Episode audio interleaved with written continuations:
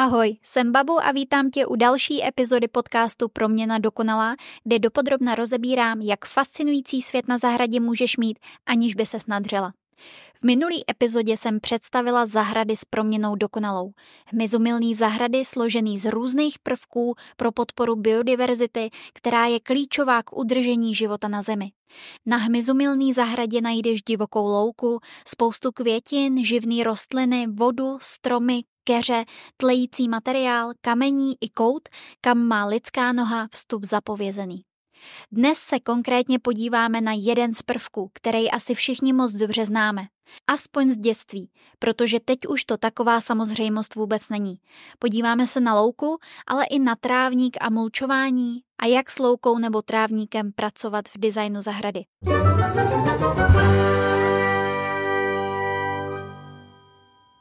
Louka je definovaná jako přírodní společenství různých druhů trav a bylin. Trávy jsou ukrutně početnou čeledí. Jsou rozšířený po celém světě a zahrnují přes 10 tisíc druhů. To jen ať víš, že když se na zahradě podíváš pod nohy, tak to, na čem stojíš, se nemenuje tráva. Ale je to jeden z mnoha druhů, který ještě po různu šlechtíme, takže vyznat se v tom, co je co za travinu, není úplně sranda. Důležitý pro tebe je, že trávy jsou větrosnubný, nebo se tomu říká taky větrosprašný. A to znamená, že se opilovávají za pomocí větru, ne za pomocí hmyzu. Ale neznamená to, že když chceš hmyzumilnou zahradu, takže tam trávy nepatří. Říkám to jen proto, až mi zas někdo bude tvrdit, že má v záhonech různý druhy travin, aby se čmeláci nabaštili, takže mu jsou pro tenhle účel k prdu. Byliny jsou všechny další rostliny, které mají nedřevnatějící nadzemní stonek, třeba pampeliška. Všechny ty kytičky, které v loukách hledá tvoje i to složený hmyzí oko. Louku vysejvá příroda přirozeně tam, kde není les nebo kde se stromům nedaří. Na každém takovém místě mají louky jiný složení, protože se tam různým druhům bylin a travin různě daří. Podobu takového lučního společenství určuje především vlhkost. Jiný rostliny najdeš na suchých loukách a naprosto odlišný zase na těch vlhkých. Jejich rozdělením tě nebudu trápit, protože pro nás tady v podcastu to nemá vůbec žádný význam. Důležitý je jen přijmout, že ne všem rostlinám, který si na svý zahradě do louky vysníš, se bude stejně dobře dařit na všech zahradách i ve všech jejich částech. Druhová skladba se bude i časem měnit a záleží i na tvojí péči, v co se louka časem promění. V našich podmínkách je naprostá většina luk náhradní vegetací po odstranění původních lesů. Musí být udržovaná pravidelným sekáním nebo pastvou. Kdyby to tak nebylo, postupně by se proměnila zase v les. Začalo by to tím, že na ploše louky by začalo převládat jen několik málo konkurenčních rostlin. Kytičky by neměly šanci, vytlačili by je trsy travin, pak by přišly na řadu křoviny a nakonec náletový stromy. Aby se to nestalo, je potřeba louku pravidelně udržovat. Na velkých pozemcích kozou, na menších kosou. Nebo ovcí a sekačkou, to už je na každým. A to ideálně dvakrát do roka, v případě suchý louky klidně jednou do roka. Podle potřeby, ale většinou v červnu a na konci léta a ideálně mozaikovitě a ještě tak, že si louku zmapuješ a jako první vezmeš to, co už máš po prsa a před vysameněním travin. Nechci tu ale zabředávat do sečení několika hektarových ploch, protože kdo z nás to má. A tak se budeme držet louček na našich zahrádkách. Bylo by totiž neomalený, abychom na začátku června vyndali sekačku a všechno to oholili, až hlína lítala. Pojďme to vzít ale postupně.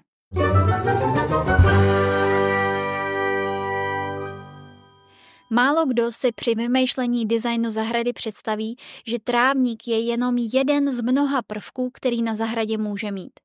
Není to základ. Představ si to tak, že tvoje zahrada je na začátku bílej papír a různobarevné pastelky jsou jednotlivý prvky.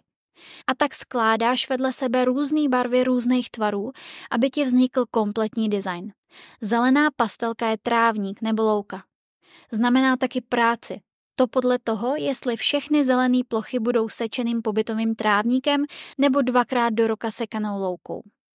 Zelenou barvou kreslíš na bílej papír všude tam, kde má tenhle prvek nějakou funkci. Nikdy ho nepoužívej jako výplň na místě, kde nevíš, co s tím. To proto, že se o tyhle malý zelený políčka budeš muset vždycky starat. Ono to totiž svádí. Často se pustíš do návrhu zahrady, kterou si představíš jako zelený papír. A tak se k trávníku nestavíš jako k prvku, ale k podkladu. Kde zbyde, tam zbyde. Jenže takový přístup ti do budoucna přidělá hrozně moc práce. Pravidelně sekaný monokulturní trávník je moderní zlo. Ničemu nepřispívá. Je žroutem peněz, vody, místa, lidské energie a příležitostí. Tahle móda vznikla kolem roku 1830 v Anglii, kdy byl vynalezený žací stroj. V tu dobu taky vzniknul pojem anglický trávník. Jedná se o hustý, zdravý, nízký a pruhovaný porost trávy, kterýho do té doby nebylo nikdy možný srpem a kosou dosáhnout. Začaly se šlechtit odrůdy trav, pilovat techniky údržby a zakládání travnatých ploch a trávníkářství se stalo samostatným oborem. Dokonale rovný pozemky a pažit střižený na 3 cm přináší prej lidem radost. A tak za tu radost dokážou utratit bambiliony. V našich podmínkách totiž není jednoduchý dokonalý trávník udržet. Když na něm neleží sníh, tak na něj praží slunce a měsíc neprší. Už víš, že příroda nesnáší monokulturu a snaží se vždycky docílit rovnováhy. A tak když pominu nutnost zavlažování, hnojení, vertikutaci, dosejvání vhodného druhu trávy, dosypávání písku, dřevního popelu, aerifikaci a stříkání vším možným, bude ti na takovém anglickém trávníku sama příroda pořád dokola připomínat, že to, o co se snažíš, není dobře. Dvouděložné rostliny, jak jim říkáme plevele, se pak vypichují nožíkem nebo polejvají herbicidem. Už víš, o co se snaží příroda a o co se snažíš ty. Příroda tvoří louku, když tu nemá les. A louka je společenství. A tak když opustíš od dokonalosti a necháš jí pracovat, zásadně ti zjednoduší práci. Měkoučkej, hustej a zelený trávník s občasnou pampeliškou, sedmikráskou fialkou nebo ptačincem si pak dokážeš pravidelným sekáním udržet i bez chemie a když si ho na zahradě navrhneš jen tam, kde ho skutečně potřebuješ, kde si hraješ s dětma nebo kde se chodí, ušetříš hektar času a peněz. Kromě toho má louka i další obrovskou výhodu pro tvoji zahradu a to je teplota. Teplota země v posekaném trávníku se v letních dnech dokáže vyšplhat na téměř stejnou teplotu jako teplota asfaltu. Na rozdíl od toho je teplota v louce klidně o 10 stupňů nižší. A tak si dokážeš představit klima na zahradě posekaný na drn a klima na přírodní zahradě, kde se sekají jenom cestičky s pobytovým trávníkem na lehátko nebo petánk. Když je taková zahrada ještě přistíněná stromy a keři a protkaná trvalkovejma záhonama nebo loučkama, je oázou pro všechen život. I ten sousedovic, tak se nediv, až se ti tam začnou stahovat lidi.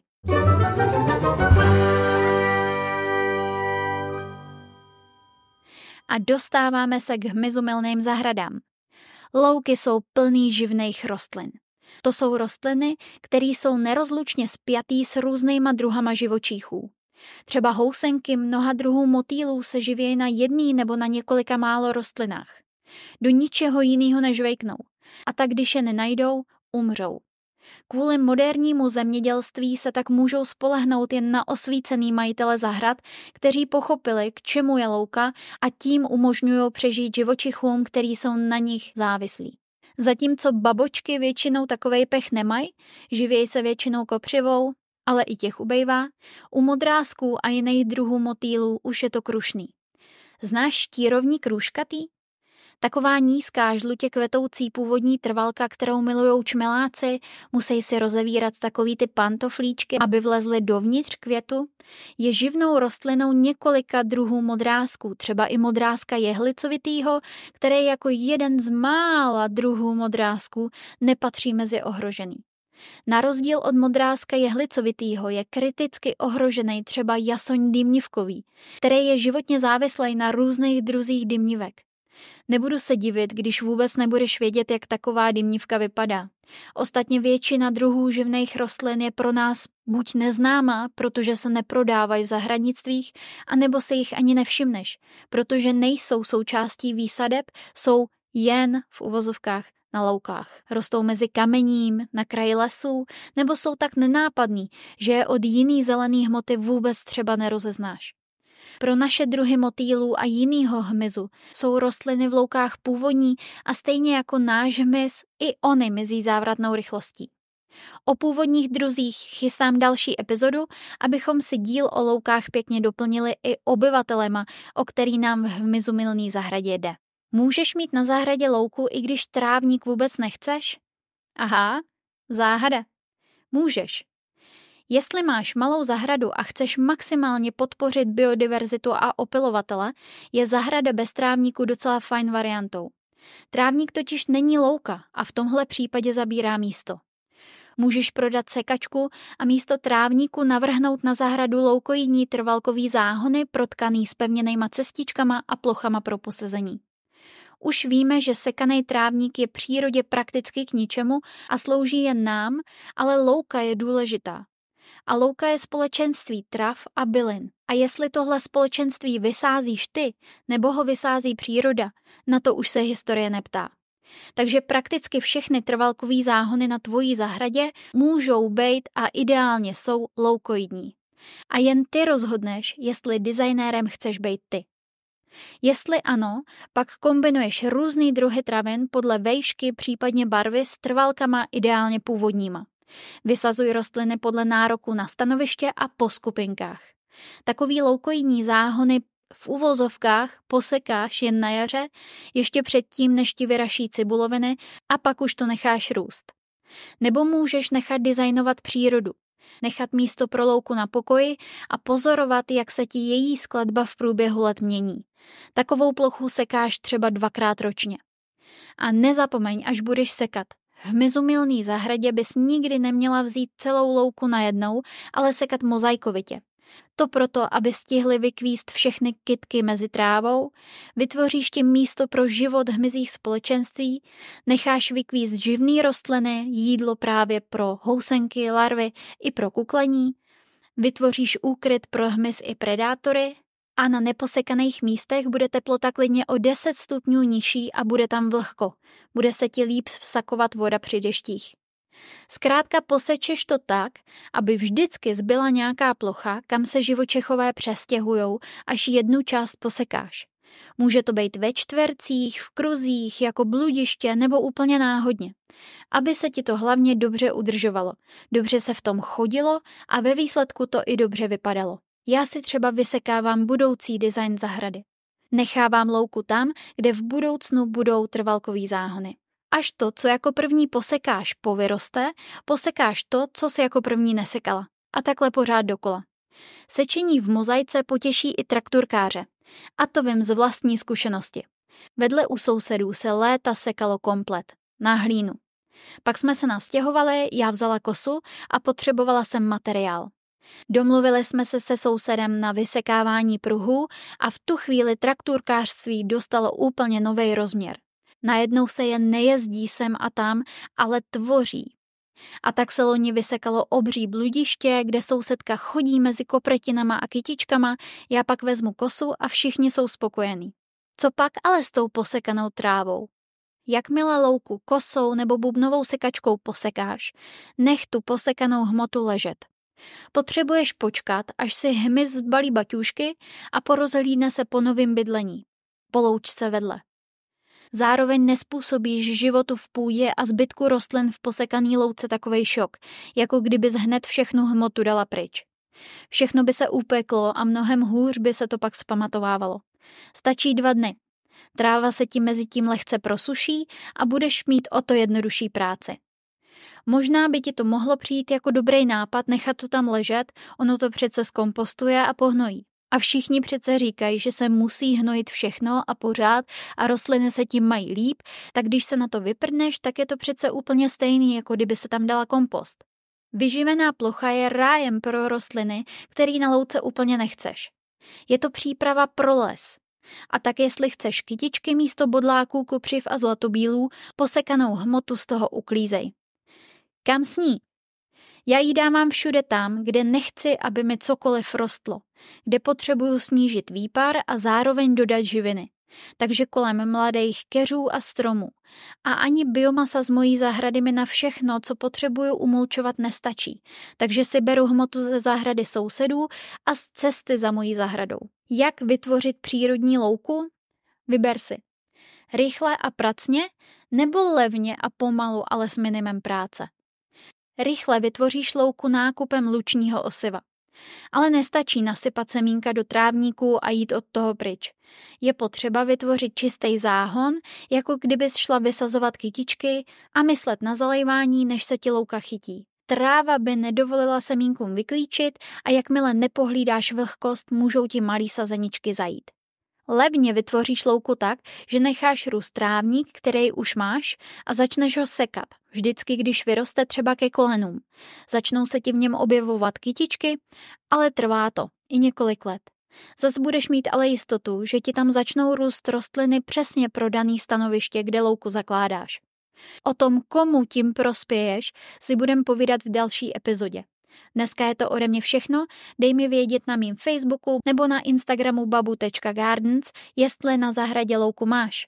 Uslyšíme se zase bzzy.